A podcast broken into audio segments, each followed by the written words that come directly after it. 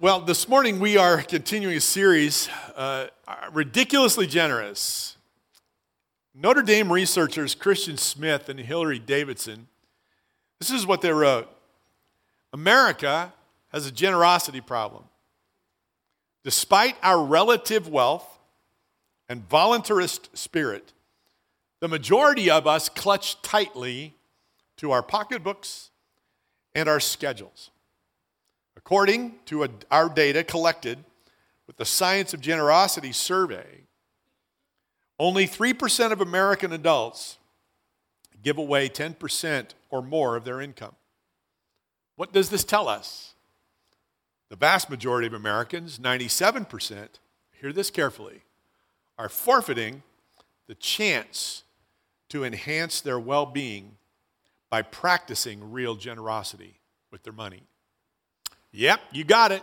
We're going to talk about money today. So buckle up and get ready. The reality is is the way that we view money and the way that we use money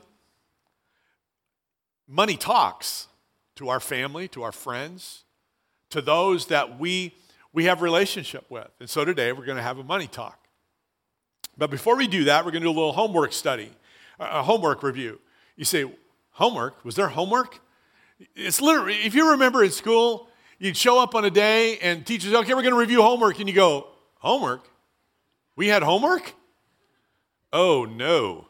And then it always seemed that the teacher would find me, the one who had not done his homework, and say, Gary, what did you learn? Uh, uh, uh, you know, whatever. Well, we're going to talk about homework. I gave you two assignments last week. Number one was to ask God for a generosity moment last week.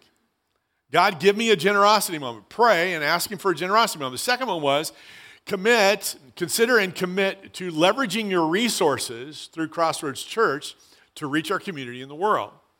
Well, how are we doing with that? Don't, you don't have to answer, but think about it. Did God give you that opportunity? And if He did, or as He did, did you walk through that opportunity? And let me tell you mine, because I prayed it too. I was at Vons, and not a big deal. I think I was picking up some extra stuff at Vons that I'd forgotten the first time that I went, so that's usually what happens. So I'm at Vons, and I'm in the, uh, the 15 or less, you know, thing, getting through there quickly. And an opportunity arose. Here's what it was Would you like to round up the amount to help a family in need at Thanksgiving? And I went, Yes, I would. And you say, Well, that wasn't very much. Well, last week we talked about that. Generosity isn't about an amount, it's about your heart. And it's about the willingness that you have to respond when an opportunity presents itself. Now, here's what's so extraordinary about this for me. I walked away like I was walking on clouds. I was so excited. And I even, as I'm walking out of Vons, I'm saying, God, thank you for pointing this out in my life. So I want to encourage you let that be your prayer this week also. God, give me a moment. Give me an opportunity to be generous in some regard and continue to uh, commit or, or consider committing to leveraging your resources through Crossroads Church. Throughout Scripture, money is mentioned approximately 2,350 times. That's a, that's a lot of references to dollars. In fact, or to money. In fact, about 25% of Jesus' teaching, Jesus' parables, are committed to money. Now, when you compare that to topics like faith, hope, love, heaven, and hell, all of those topics combined total approximately 2,200. So to not talk about money would just simply be wrong we would be doing violence really to Scripture because we need to address it. It is a very, very important part of our life. And in fact, last week we were talking about this that when you talk about generosity, generosity is a matter of, of, of one's heart. It, it's, it, it's, more, it's more than just it's more than just to talk about money. It's really how we view it and how we use it because it deals with our spiritual well-being. In fact, this is a phrase that is really powerful and it's kind of struck me and, and rocked me this week. If we say we trust Jesus, If we say we trust Jesus with our eternity, but we don't trust him with our finances, something's off. think about that. Let that settle in your heart for a moment. If we say we trust Jesus with our eternity, but we don't trust him with our finances, something's off. And I want to tell you, I have trusted Jesus with my eternity. 100%. I am all in. I am believing that not only has Jesus given me life for this moment in time, but also eternal life. I have trusted him with my eternity. So, therefore, I really do believe I need to trust him with my finances. Because if I don't, I would even question the level of my trust that I have in God. The Apostle John said in 3 John, verse number 3, he said, I pray for good fortune. Pray for good fortune in everything that you do, and for your good health, and your everyday affairs prosper, as well as your soul. That is my prayer for you, is that you would prosper in everything you set your hand to do. But the way that we view and the way that we use money is deeply, is deeply connected, is deeply connected to our spiritual well-being. You know, that, as I look at this, I, I think about how I view money, how I use it. It's a matter of my heart, it's a matter of my head. But even better, Martin Luther, this is a paraphrase of something Martin Luther said many years ago. He said, There are three conversions a person must experience a conversion of the head, a conversion of the heart, and a conversion of the pocketbook. And it's absolutely true. We, we, we were, we're very willing, most of us are very willing to give our head, our, our, our thoughts, our minds to the Lord. We're very willing to, to commit our heart to the Lord. But when it comes to our pocketbook, oh, wait a minute. Hold on. We've trusted God with what we think, we've trusted God with our eternity, but we will not trust Him with our finances? Something's off. There's a disconnect. Our foundational verse for the series is Proverbs 11. I love I love this verse. The world of the generous gets larger and larger. The world of the stingy gets smaller and smaller. The big idea that we're considering over these weeks is that God loves us and wants the best for us. He does not want something from you, He wants something for us. He knows that we will thrive, and I love that. He knows that we will thrive when we give ourselves away. He calls us to be ridiculously generous. And that is my prayer for all of us today at Crossroads Church, is we would be ridiculously generous. We're going to look at a passage of scripture from the book of Second Corinthians. This is a letter that Paul wrote to a church, real people, real time, a real place, folks that are just kind of doing life like you and I are. And Corinth was uh, the letters that Paul wrote. He wrote two letters to Corinth. In fact, he gave 29 chapters, so 16 chapters in 1 Corinthians, 13 chapters in Second Corinthians, these two letters.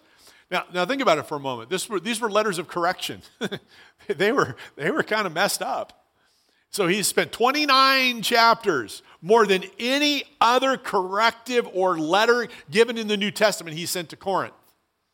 And he talks to them about their generosity. And he does so really from the, from the point of a gift going to be given to this church in Jerusalem.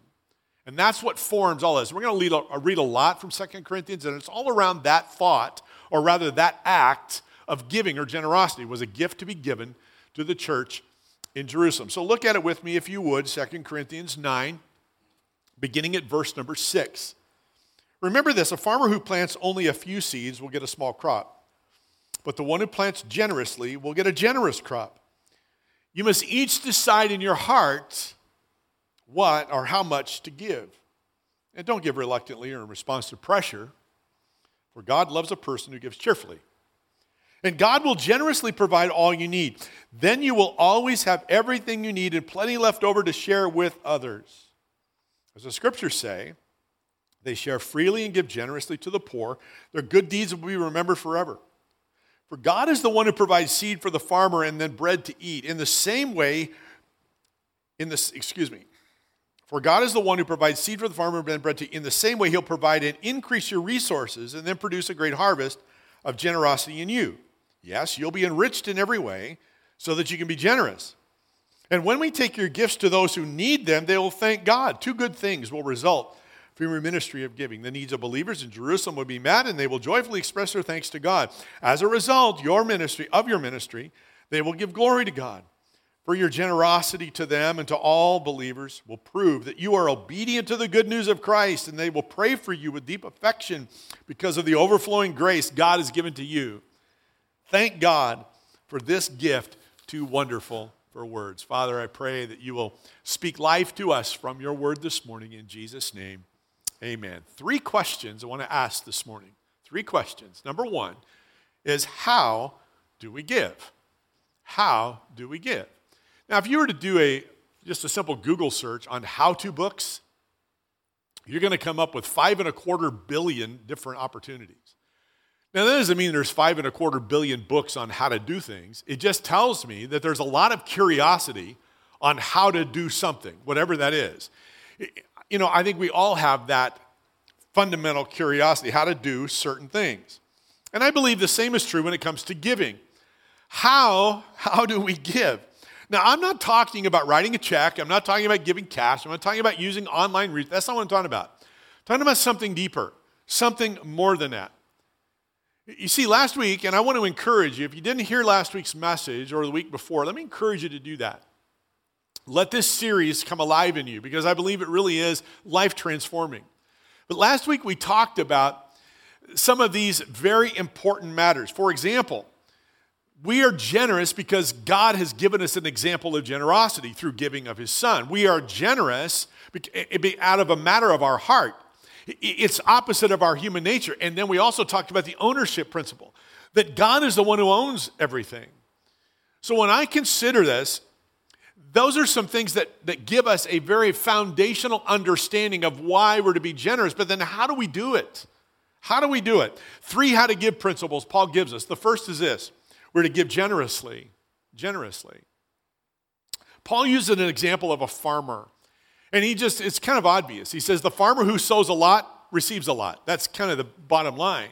If you put one seed in the ground, you're going to get a very small harvest. You put 10 seed, you're going to get 10, you're going to put 10 seeds in, you're going to get 10 more than you would have with one. If you put 100, okay, we all get it.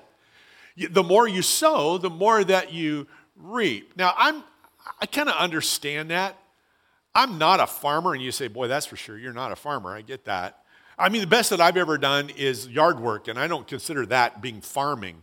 The closest that I ever came to farming was at my mother in law's house. She grew a wonderful garden every year, and we were the benefactors of that garden. And it was wonderful tomatoes and squash and all the things, beans and all kinds of things she would grow. She had a green thumb beyond green thumbs. So she asked me one day, she said, Gary, will you help me plant? And I said, sure, be happy to. We're planting onions. Marcy reminded me of what we were planting today. I'd forgotten what we were planting. I just know we were planting and what I did in the process. So I'm planting the onions, and she said, "Now plant the onions here." So I did, and I kept drawing. I tried. She said, "Take the string, put the string at the end, and then plant along that." The only thing that I didn't do is I only moved one side of the string. So if you can figure out what happens, is one was straight, the next one wasn't, the next one wasn't. So I had this angled garden. Well, did I receive grief out of that for the next 25 years? Every time we talked about planting onions, I was the topic of conversation.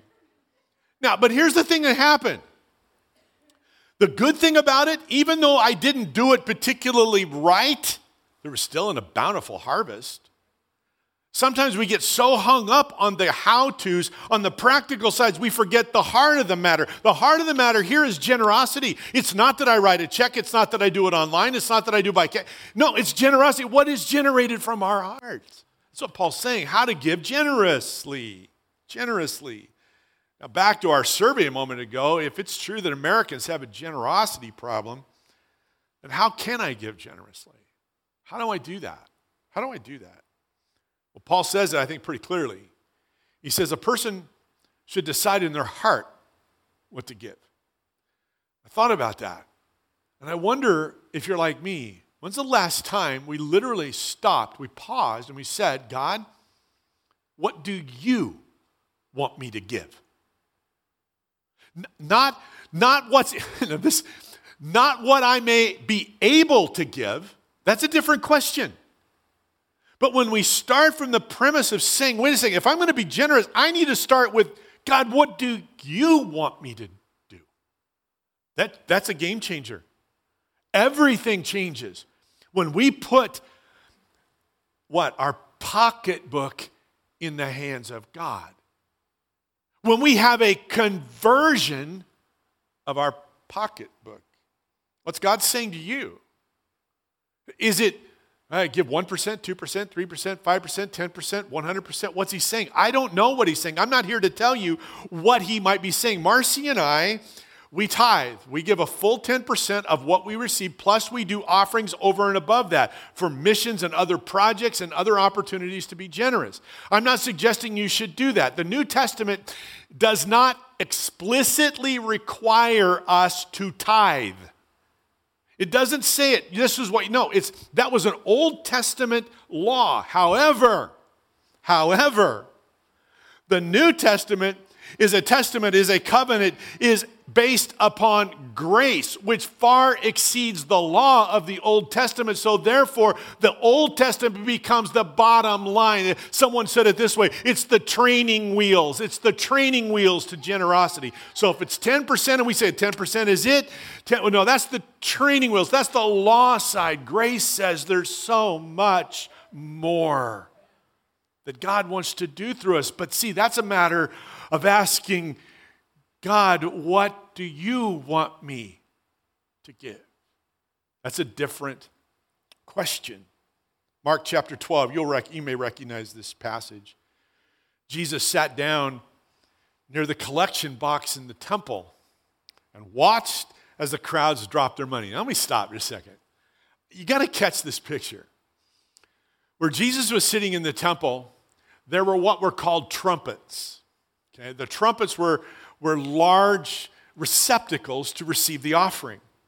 And you see, he's sitting and he's watching the crowds give. Now, he's not making a judgment. He's just, come on, everybody in the room has sat somewhere and people watched.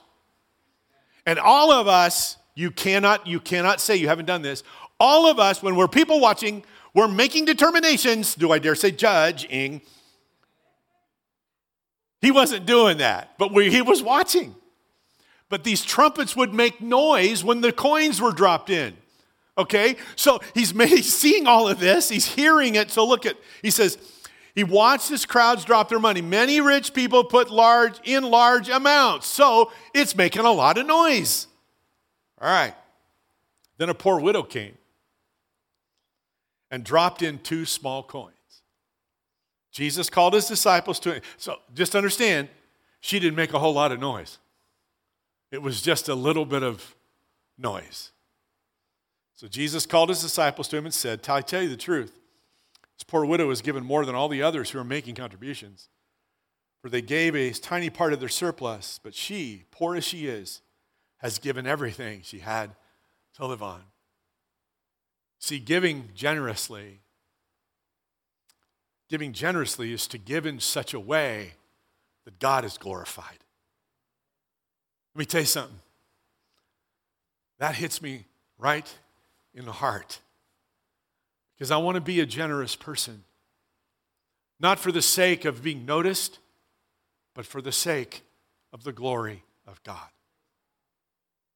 Second way we give is we're to give willingly. So we give generously and we also give willingly. This is how we give willingly. I think every one of us at some point have done things more out of duty than we have out of desire, I guess you could say. When I was in college, I had work study like a lot of, a lot of students who go to school, and I had work study. And my work study was I was on the janitorial crew. And I had the wonderful duty of cleaning one of the men's dorms. It was, those guys are disgusting. They, I, don't know how, I don't know how else to say it. It was just flat disgusting. Now, I want to tell you something. I would, I would get ready to go clean the dormitory, and I was like, oh, I got to, I got it. I have to do this. It was duty, 100% duty. I, I didn't have any willingness at all. I was hesitant beyond words because I didn't want to go in there because and I would, I would walk up with all my stuff and I think, what am I going to find today? And it was new every week. There was one thing for sure, it never, uh, it did get old, but it certainly wasn't boring, I guess you could say. That was out of duty. It wasn't out of willingness, it was duty. And I wonder how often I've given out of duty because I feel so compelled to give. I don't, Paul says it very clearly that we're not to give reluctantly, we're not to give under compulsion. If somebody puts pressure on you, no, no, it takes away what we're going to talk about in a moment. We are to do so willingly. And again, it's a matter of one's heart. 2 Corinthians chapter 8, look at this. If you want to give, your gift will be accepted. What does that mean? Does it mean that if we're doing it by duty that God doesn't receive it? No, he'll receive it. But you're missing out on the blessing and the, and the connection to God and the glory it gives to God when we just do it out of duty. We, we miss the point. We miss the point. And it'll be judged, as Paul says, not judged by what you have, not by what you do not have. Third way that we give is we give cheerfully. I've been in church services over the years where they would get ready to take the offering and people would applaud. And that's you know that's fine. And i understand why. That's kind of an expression of being cheerful in our giving. I, I get that. Because god loves a cheerful giver. Something really significant to me about that I know that God loves me just as I am, whether I can bring anything or not. That's I know that. But isn't it interesting that Paul is very clear that he says God loves a cheerful giver? Because he knows how good it is for us to give. And he rejoices in the fact that as we give out of our resources, there's something that's going to come from his hand to us the blessing in extraordinary ways. 2 Corinthians 8, verse 1. Paul says, And now I want you to know, dear brothers and sisters, what God in His kindness has done through the churches in Macedonia. They are being filled, excuse me, they're being tested by many troubles, and they are very poor. But they're also filled with abundant joy, which has overflowed in rich generosity. For I can testify that they gave not only what they could afford, but far more. And they did it of their own free will. They begged us again and again for the privilege of sharing in the gift for the believers in Jerusalem. They even did more than we had hoped. Now look at this. For their first action was to give themselves to the Lord and to us just as God wanted them to do. Notice they were poor. They were filled with abundant joy, which overflowed in generosity. But the key of cheerful giving is that they first gave themselves to the Lord. Their heart was God's. Therefore, when your heart heart is God's, something amazing is going to happen. Our giving will result in abundant joy, regardless whether we have much or whether we have lack. That's when it becomes cheerful. Randy Alcorn said this, I think it's great. He says, Give, and God will bring you addictive happiness that will prompt you to go on giving. I love that phrase, addictive happiness. So, how do we give? Generously, willingly, and cheerfully. Second question this morning is that what happens when I give? What happens? Let me go back to our text for a moment. 2 Corinthians chapter 9, verses 11 and through 13. It says, Yes, Paul says, you'll be enriched in every way so that you can always be generous. And when we take your gifts to those who need them, they will thank God. So, two good things will result from this ministry of giving. The needs of the believers in Jerusalem will be met, and they will joyfully express their thanks to God. As a result of your ministry, they will give glory to God. So there's there's at least four different things that happen when we give. The first is that you will be enriched. We are enriched to be increasingly generous. You see, the blessings that you and I receive, whether financial, health, uh, talents, whatever those resources are, we do not receive so that we can compile and we can just grow and grow. No, we receive the blessings. We are enriched in every way for one purpose so that we can be generous on every occasion. It is, it is to increase that which God has provided us so that we can bless others. Christian Smith and Hilary Davidson, those two researchers from Notre Dame, in that study, they, were, they had 2,000 respondents in that study of generosity. That's a very significant study. 2,000 respondents. And what they discovered was that giving is really good for you, it's healthy for you. And what they discovered was this that there is a release when we are generous. There is a release of good chemicals physically within us. Chemicals such as oxytocin, dopamine, and various endorphins. And I can personally attest to this. When, on, when I think it was Tuesday, I think it was a Tuesday when I was at Vons, when I did what I did, which was just really small, I'm telling you, really small. I walked away feeling like I was walking on a cloud. I felt a rush of joy within me. And I believe what happened is that there were good chemicals released when first I was obedient to God in that. But the second part of that is that there was generosity expressed. You see, the converse is also true that if there are good things produced by our generosity, when we withhold our generosity, we are at significant risk of ending up less happy. That was part of what they discovered. And if we want addictive happiness, generosity is a key to being happy so many different ways. Second thing that results, or what happens when we give, is that people's needs are met. People's needs are met. And especially as we look at a local church like Crossroads Church, as you give, people's needs are met. Let me just give you one example. Just one example. We're very blessed. Let me, let me back here just a second. Our, our, our mission statement, our mission and vision statement at Crossroads Church is to introduce people to Jesus and help them follow him. There's a lot of different ways we do that, whether it's through children's ministries or students or benevolence. And in regards to benevolence, we are very blessed to have connected to our church Circle of Care. Circle of Care every Monday, Tuesday, and Thursday provides food and resources for those who are needy. A lot of churches do this, and I am grateful that we have something so very significant here. And we've talked about this before. But over the last year, Circle of Care provided, you ready?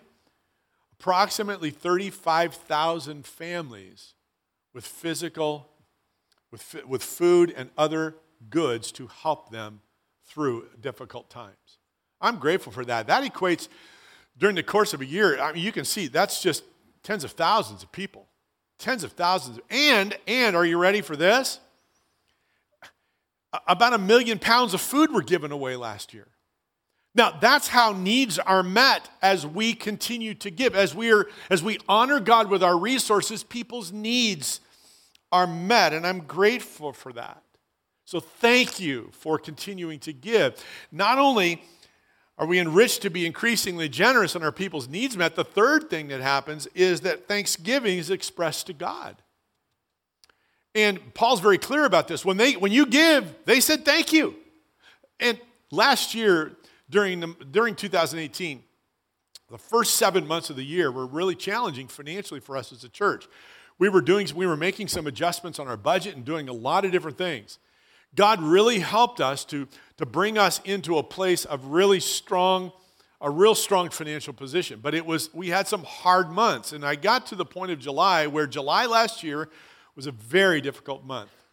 I don't know how else to say it but we were we were far behind in our in our resources and we knew we were in a we were just in a difficult place in fact, we were $20,000 behind where we should have been. And that's troubling. We, we were just putting this, Lord, you got to help us. We're, we're doing, we feel like we're doing everything we can. We have cut this and we have cut this and we've trimmed that and we've made adjustments here. We're $20,000 back. I'm thinking, God, I don't know what to do. We just prayed and said, Lord, it's in your hands. So the end of August last year, I did a vision message, which I do each, each last Sunday of August. I never told the congregation the amount where we were, the, the, the amount, the $20,000. Never made statement of that. I just said it was a difficult month. You know, pray with us and help us if you can. Something along those lines. The next morning, I came to the office on Monday, and Patty and I, who our bookkeeper, we were sitting down and chatting, and she said, Oh, by the way, Pastor, just want you to know somebody yesterday put $20,000 in the offering. And I went, uh, uh, What? Would you say that again? $20,000. Understand something. I, had, I never mentioned the amount. I didn't say a thing. I just said there's a need. Someone responded.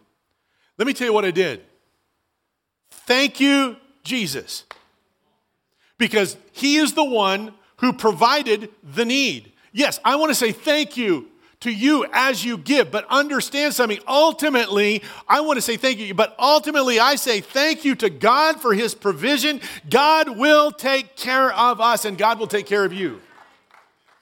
When we are generous, when we're generous and we give in the ways of gener- being you know, generously and willingly and, and cheerfully, gratitude is what flows from that. Because in your life, when God provides for you, your first response is not how can I get more? Our first response should be, Thank you, Jesus. You've done something marvelous in, my, in our lives. You provided for us. I'm grateful for that. And the last thing is that God's glorified. See, ultimately, God is the one who receives the glory, not us, but God. It points back to Him. We, we say thank you for all that God is and all that God has done and all that God continues to do. He's glorified through our generosity. He's revered and He is honored. And the last question this morning is why do we give? Why? Well, there's a couple of reasons that Paul addresses in the text. The first is we give because of obedience. Obedience. There is an element of obedience in our giving. Can't ignore that. Proverbs chapter 3, verse 9. Solomon says it very clearly. He says, Honor the Lord by giving him the first part of all your income. He will fill your barns with wheat and barley, and the overflow your wine vats with the finest wines. What's he saying? There's a priority to giving. That's, that's, a, that's a discipline, and that's an act of obedience to give to him first. Malachi, the Lord through Malachi would say this bring the whole tithe into the storehouse. And he doesn't make is it if you do, he just says bring it. It's, it's, an obe- it's commanding rather than just optional. Bring the whole tithe into the storehouse that there may be food in my house. Test me in this, says the Lord, and see if I will not throw open the floodgates of heaven and pour out so much blessing that there will not be enough room, enough room to store it. And then Matthew chapter 10, give as you have freely received. There are numerous things in our, in our following of Christ that require obedience, and giving is one of them. We're to be obedient in our giving. Second is we give because of grace. That's a why. We give because of grace. You notice 2 Corinthians chapter 8. Paul's very clear when he's talking to the Corinthians. He says this, see that you excel in this what? Grace of giving. Grace is connected to giving. We we are saved by grace. We are sustained by grace. We stand upon grace. I am so grateful for the grace of God, the unmerited and undeserved favor of God. And out of His grace, I give, not just based upon what I'm required or considered to be required based upon law, but I give over and abundant. Why? Because of the grace of God. We don't deserve it, but He yet extends to us His grace. And I'm grateful for that. So today, let me give you again four benefits of generosity as we begin to as we begin to bring our time to a close. First of all, generosity honors God. These are, these are Rick Warren. Rick Warren did these a few years ago, and I picked up the 12 of them. I gave you four last week, four this week, four next week. Generosity honors God. Proverbs 14 31. Whoever oppresses a poor man insults his maker. I love this. But he who is generous to the needy honors him. Generous. Generosity. Number two, generosity makes me more like Jesus. Boy, do I like that idea. Some people are always greedy for more, but the godly love to give. Purity, uh, Luke, 40, uh, Luke 11 41, purity is best demonstrated by what? Generosity. Jesus was, he is the definition of purity. Number three, generosity demonstrates my faith. Malachi 3:10, we just read that a moment ago. Test me in this. Test me in this. This is the only challenge in Scripture. Test me. Test me. God says, Test me. Put me to the test, and I will prove myself faithful. That's what he's saying. It's a step of faith. 2 Corinthians 9:13. Moreover, your very giving proves that the reality, the reality of your faith. You see, when we give, we're trusting God. We're trusting God. Remember the conversion of our pocketbook? Remember that we trust Him with our eternity, but do we trust Him with our finances? It's a step of faith. And then number four, generosity draws me closer to God. Your heart will be where you treasure it. So I would ask this question what kind of a giver are you? What kind of a giver are you? Think about it for a moment. What kind of a giver? Occasional? Are you an occasional giver in this sense? I'm not sure about this journey. I don't know what to do. I'm just starting. You know, I, I don't have much. I, I, don't, I don't know what to do. I, I, I just, I'm kind of, I'm kind of afraid, fearful of this. I'm uneasy. Can I tell you something? I get that. So does God. So does God. An occasional giver. Second type is consistent. I made a habit of giving. I'm growing my faith, and I'm trusting God more and more. Man, well, that'd be a great place to be. All of these are really, are really good places to be, and we'll talk about more in a minute. This third type is intentional. An intentional giver. I've made giving a priority because Jesus is a priority. Because Jesus is a priority, I give. That's a priority for me. And Crossroads Church is where I invest my resources. Fourth type of giving is a sacrificial giver. Sacrificial, this means we give up certain things so that we can be more generous. I've been challenged with this. I've been challenged with this. Now, think about this for a moment. It's changing the way I think. And, you ready? This is something you, you, need to just let settle into your heart. I, I'm considering how much, how much should I keep rather than how much should I give? How much should I keep instead of how much should I give? When we come all the way full circle around and we say, what does Paul say? Persons should decide in their heart what they should give. What if God flipped the switch on you? Are we willing to hear his voice and respond? How much should I keep instead of how much I should give? And then, lastly, as a legacy giver, in other words, establishing a lifetime goal. This is where I want. This is what I want to give. This is what I want to do. So I don't know where you might find yourself this morning in that continuum. But so the three takeaways this morning are this. The first one is this I want to encourage you to advance your generosity. We're in football season. I love football. Um, I know many of you do also. That's why every weekend I see Steelers jerseys. I don't know about that. That's a little. See, I knew I'd get something from the back row. You notice back row, back row. Football. Football is a great, it's a great sport, but I tell you, coaches will get frustrated at something.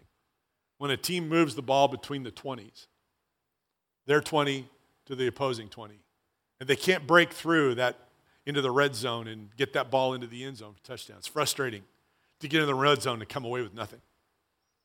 I want to encourage you to advance your generosity. Push through that red zone into the end zone. Get, move it forward. Move that ball forward. You say, Gary, I don't, I'm an occasional giver right now. I, I okay. I'm not just going to be occasional. I'm going to be a consistent giver. I'm going to move, I'm going to be intentional. I'm going to move this thing forward. Maybe you say you look back at your income and you, you do a little bit of study and you say, over this last year, I only gave 1% of my income away. All right, in this coming year, I'm going to give 2%. I'm going to move it forward and I'm going to believe that God's going to, I'm going to move it forward to three. Whatever it is, move it forward, advance your generosity. Second, second, confess your fears and trust God. Can we just get honest with God? We can get very fearful at a message like this because I know what happens. We tighten up. I get it. We get it closer. We're afraid because we don't know how to make ends. We just don't know. We don't know what to do with this. I understand that. So does God. Confess those fears to the Lord. Did you know something? I hope you do know this that John, First John, we would read these words there is no fear in love, but perfect love drives away fear. That perfect love is found in Christ. Trust Him.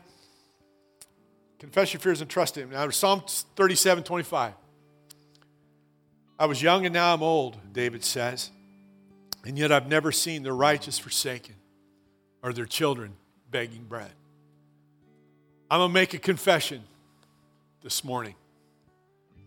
I guess this isn't the first time I did it because the first time I did it was in first service. So this is the first time you're going to hear it. I'm going to make a confession. And this is a hard one to make, I'm telling you. Ready? I was young, and now I'm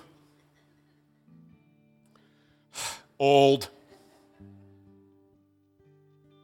However, I have never, we have never been begging for bread.